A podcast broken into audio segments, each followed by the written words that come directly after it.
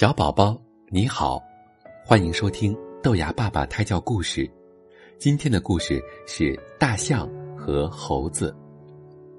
从前，一头大象和一只猴子发生了争吵。大象非常傲慢，因为它非常强壮。瞧，我是多么高大强壮！我可以把一棵树拉倒，你能吗？猴子呢，也妄自尊大。因为它反应非常快，瞧，我跑得很快，爬得也快，你能爬树吗？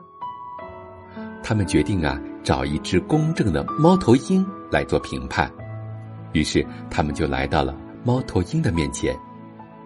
我们意见不一致，他们说：“告诉我们，你对这个问题有什么看法？哪一个更好？是身体强壮还是反应敏捷更好呢？”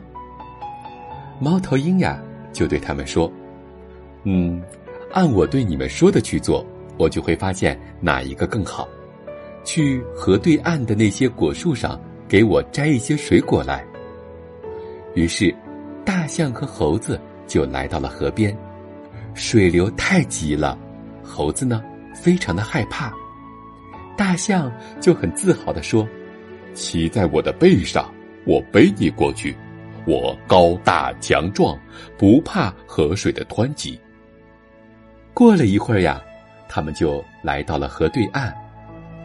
树耸立在那里，树非常高，果子挂在它们的上方。大象想方设法想把树推倒，但树太牢固了。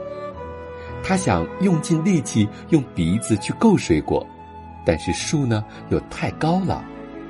猴子自豪地说：“等一下，我会爬树。”他飞快地爬上树，将熟透的新鲜果实摘了下来。大象将果子放进了自己的嘴里。随后，他们又穿过河，将他们摘的这些果子送给了猫头鹰。现在，请告诉我们，我们哪一个更好？是身体强壮，还是反应敏捷更好呢？